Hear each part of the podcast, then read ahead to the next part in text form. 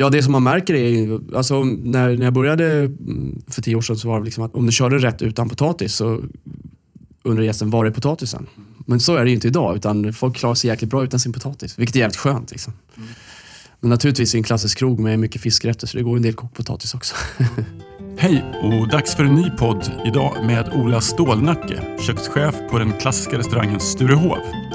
Vi säger först tack till vår sponsor Statist.se och nu så kör vi! Jag heter Ola Johan Stålnacke, 37 år gammal och jobbar som kökschef på restaurang Sturehov i Stockholm. Välkommen till Krogguiden. Tackar. Vad händer på Sturehov idag? Det är full fart som vanligt.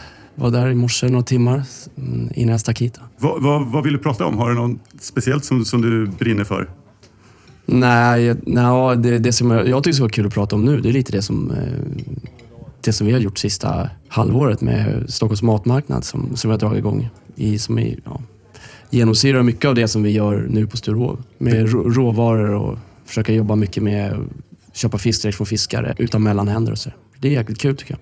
Spännande. När visste du att du skulle jobba med mat? Hur gammal var du då? Var, jag var ganska gammal, höll jag på att säga. Eh, jag träffade en tjej när jag var 19 som jobbade som servitris på Fredsgatan 12 det som sen blev F12. Och hon var jäkligt matintresserad och vi brassade mycket mat hemma. Och det växte fram då, så jag blev kock några år senare. Har du liksom några restaurangminnen från när du var yngre? Sådär, eller, eller kom det i med den här liksom, när du träffade...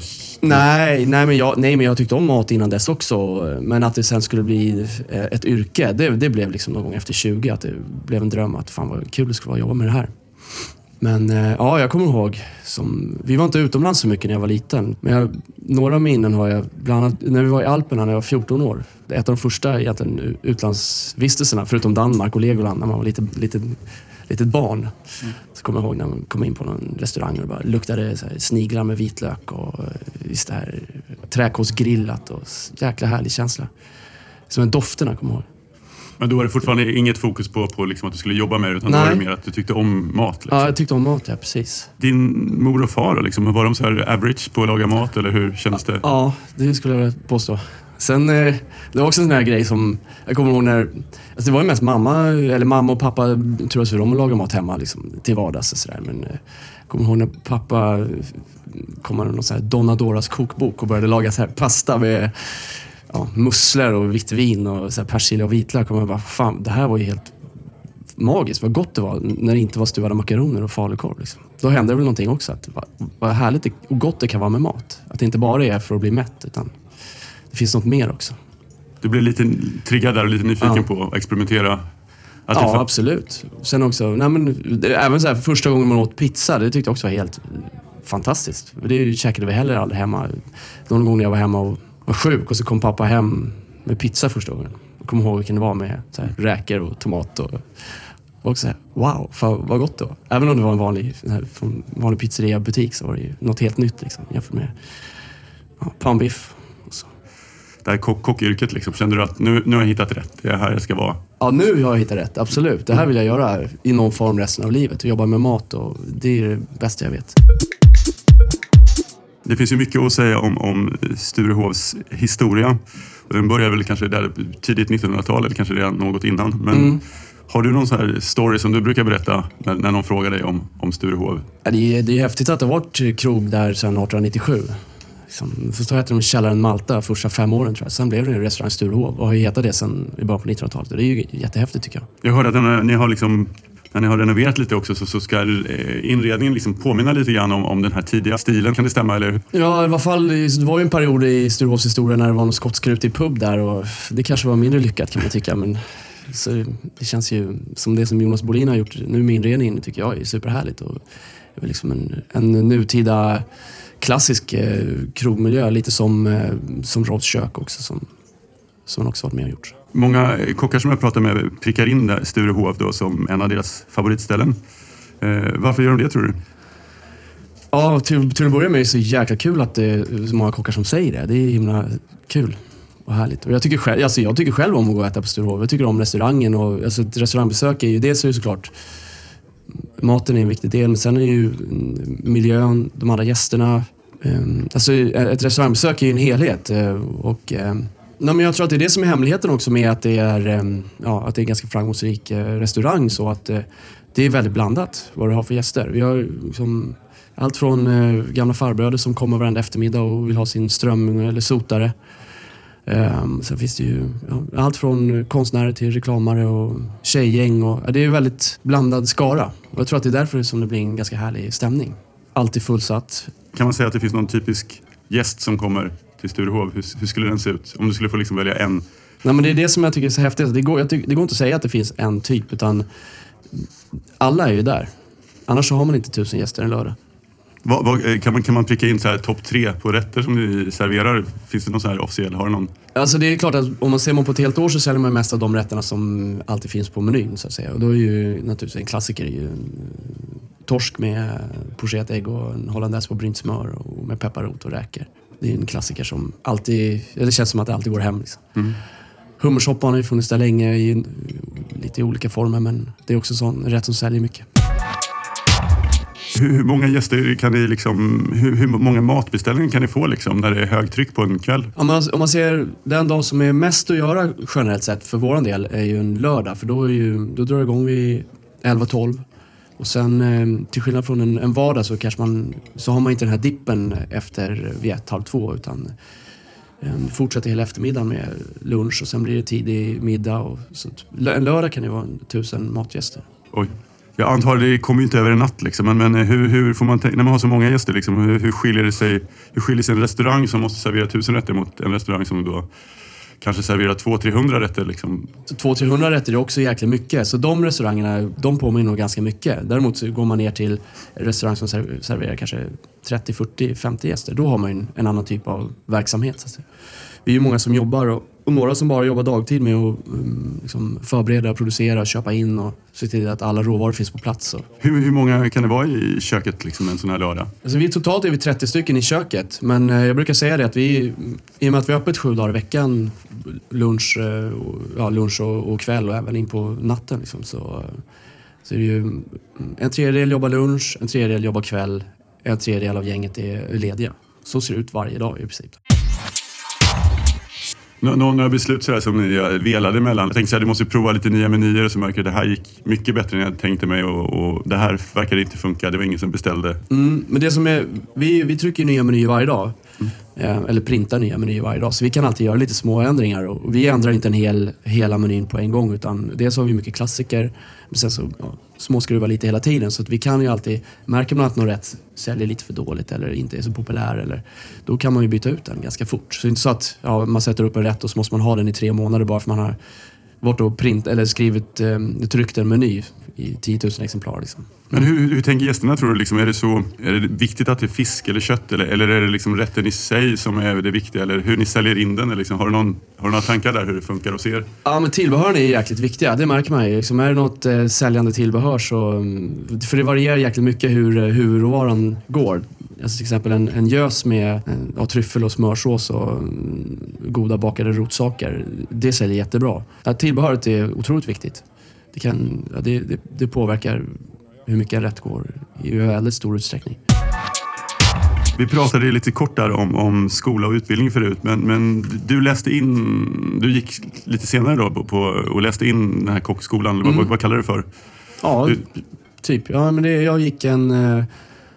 Jag hade jobbat med mat några år på en delikatessaffär. Och sen så, så hoppade jag på en, eh, en vidareutbildning till kock som var sex månader lång. Mm. För sådana som hade jobbat med mat. Och, ja. Men det var mycket praktik. Man var ute och praktiserade fem, eller fyra dagar i veckan. Fyra till fem dagar i veckan. Och sen efter ett halvår så fick man avlägga ett fackprov. Och, Kände du att det var liksom lite skönt liksom, att du hade ju mer erfarenhet och var lite äldre och kanske lite, man man var lite mer mogen. Så här. Var det enklare då? Liksom? För du kunde rätt mycket kanske redan från början då? Eh, uh, nah, alltså jag vet inte, både och. Samtidigt kan det vara när man är så här 25 år och helt uh, ny i en bransch så kan man också känna sig lite så här... Uh, alltså det är en sak att stå och laga mat hemma, men sen är det en annan sak i ett restaurangkök. Och då kan man ju så här, ja, fan jag är 25 men har lika lite erfarenhet som en 19-åring. Så det, det, det kan också vara, det behöver inte bara vara fördelar, men sen... Det var nog något, uh, en period som jag kände mig lite så här inte visste vad fan, vad håller jag på med? Blir det, ska det bli kock av mig eller? sen trillade polletten ner. Men vad, vad hände sen då? Eh, innan, eh, hade du liksom lite olika restauranger innan Sturehov eller, eller kom du ganska snabbt till Sturehov? efter- Jag kom ganska snabbt till Sturehov. Jag, ehm, en av de första jobben var på Moderna Museet. Ehm, jag var där kanske 8-10 månader. Sen höll jag på att harva runt lite extra, jobbade lite matlagningskurser och sådär. Sen var jag en sväng på restaurang Grill, inte, ja, det kanske var ett halvår. Sen, eh, Under kände- Melkers tuffa Ja, ja precis.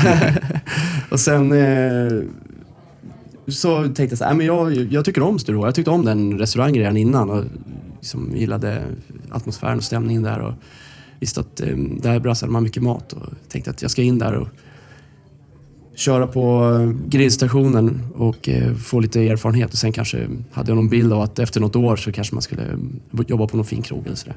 Men det blev aldrig så, utan jag, jag blev kvar på Sturehov. Vad, är- vad är det som är bra med, alltså är det så att man hittar det där som ett hem liksom, med personalen och så? Att är, det, vad är det som gör att du är kvar där? Liksom? Är det att du trivs? Eller vad? Ja, men jag tycker om, alltså, som sagt, jag älskar krogen. Jag tycker om Sturehov. Jag tycker eh, Pregsmärk Sturehov är en fantastisk krögare. Så tycker jag, men det finns många härliga människor. Vi har kul liksom. Jag brukar liksom prata lite om trender. Eh, och det finns ju så många trender. Alltså det, först hade vi det här med korv och långkok, syrade grönsaker och, och nu är man väldigt mycket inne på det här, den här napoleanska pizzan. Liksom. Hur liksom, plockar du upp lite grann där? Eller hur, hur känner ni? Vill, vill ni ha in lite trendigt eller vill ni hålla det liksom lite mer klassiskt? Eller hur, hur känner du? Liksom? Nej, men det är, ju- det, alltså, det är klart att vi är klassiska i grunden. Men jag menar, korv är ju... Det är ju aldrig, det, är inte... Det är klart att det går trender, men det är ju aldrig fel att ha en, en bra korv på en meny. Eller det är aldrig fel att ha ett bra långkok heller. Sen kanske det är mer, mer säsong som styr det där. Att långkok kanske är härligare på hösten. Och, Men så visst, visst följer vi med i trender till viss del, men det är ju det är ju ändå klassiska rätter vi pratar om där. Korv, långkok, syrade grönsaker. Det är sånt som egentligen har funnits i svensk matkultur i i alla fall hundra år. Men hur gör du själv? Så, eh, går du, har du tid att själv gå på andra krogar? Mm, ja, men det är, det är klart att man kanske skulle vara ute och käka mer än vad man hinner. Men jag tycker det är jäkligt härligt. Det är kul att och käka. Det finns mycket bra krogar i Stockholm, tycker jag. Har du några eh, favoriter som du gärna hamnar på? Liksom? Uh, ja, Lilla Ego tycker jag är superhärligt. Uh, Tyros kök. De var ju jäkligt tidiga med det här med långkok och rödvinsbriserad oxkinn till exempel. Det, är, får man ju säga just med Johan Jureskog. Han har ju kört det länge och hållit sin linje på ett ganska kaxigt sätt. Det tycker jag han ska ha all heder för. Apropå trender, det känns som att han har bara bestämt sig för det här vill jag göra och sen så har de kört på den linjen. Det är rätt häftigt. Um, sen är det också en ny, ny krog som, som jag tycker jäkligt mycket om. Det är ju Punk Royal på Folkungagatan som Kalle och Jocke drog igång för ett par månader sedan. Superhärlig. Tystnad, eh, dragning! Varsågod. Varje månad behövs tusentals statister. Statist.se har uppdrag till dig som vill vara statist, skådespelare, modell eller tv-publik. Hitta ett roligare jobb redan idag på statist.se. Tack så mycket. Där satt den. Jag tänkte vi skulle prata lite om så här, eh, råvaror. Liksom, att just nu så är det ju väldigt liksom, medvind för ekologiskt och närodlat. Och, och ställer det till något, liksom, känns det helt naturligt för dig eller är liksom, är det liksom ett problem? Eller hur frågar folk? Nu, nu, nu får du många frågor av mig. Mm. Ja, men jag tycker det är, alltså, det som vi börjar prata om, jag menar, vi har ju dragit igång nu något som vi kallar för Stockholms matmarknad som ligger precis utanför Sturehov. Och eh, där jobbar vi ju jäkligt mycket med eh, köpa fisk direkt från fiskarna, ropa in skaldjur från Smögens fiskaktion. Och de råvarorna jobbar vi med på krogen också. Så vi försöker jobba ännu tajtare med våra leverantörer nu än vad man kanske gjorde för tio år sedan. Och det kan ju också vara en fördel med när man är lite större att det är lättare att få upp lite volymer eh, och lättare då på så vis jobba närmare sin leverantör.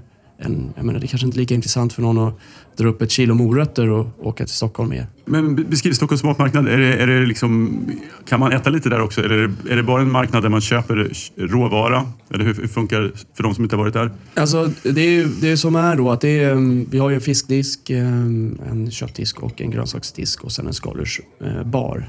Och även en eh, brödbutik. Så där är ju, egentligen man kan säga att det är två delar mm, som hänger ihop. Eh, Det är egentligen en klassisk, ja en matmarknad där du köper dina, mat, dina råvaror. Men även kan köpa mm, ja, lite färdiglagat också. Sen i mitten av det så har vi en, eh, en eh, bar, Oktagonbaren kallar vi den för. Där man naturligtvis kan käka. Och, ja, det är Sturehovs meny som vi kör där nu.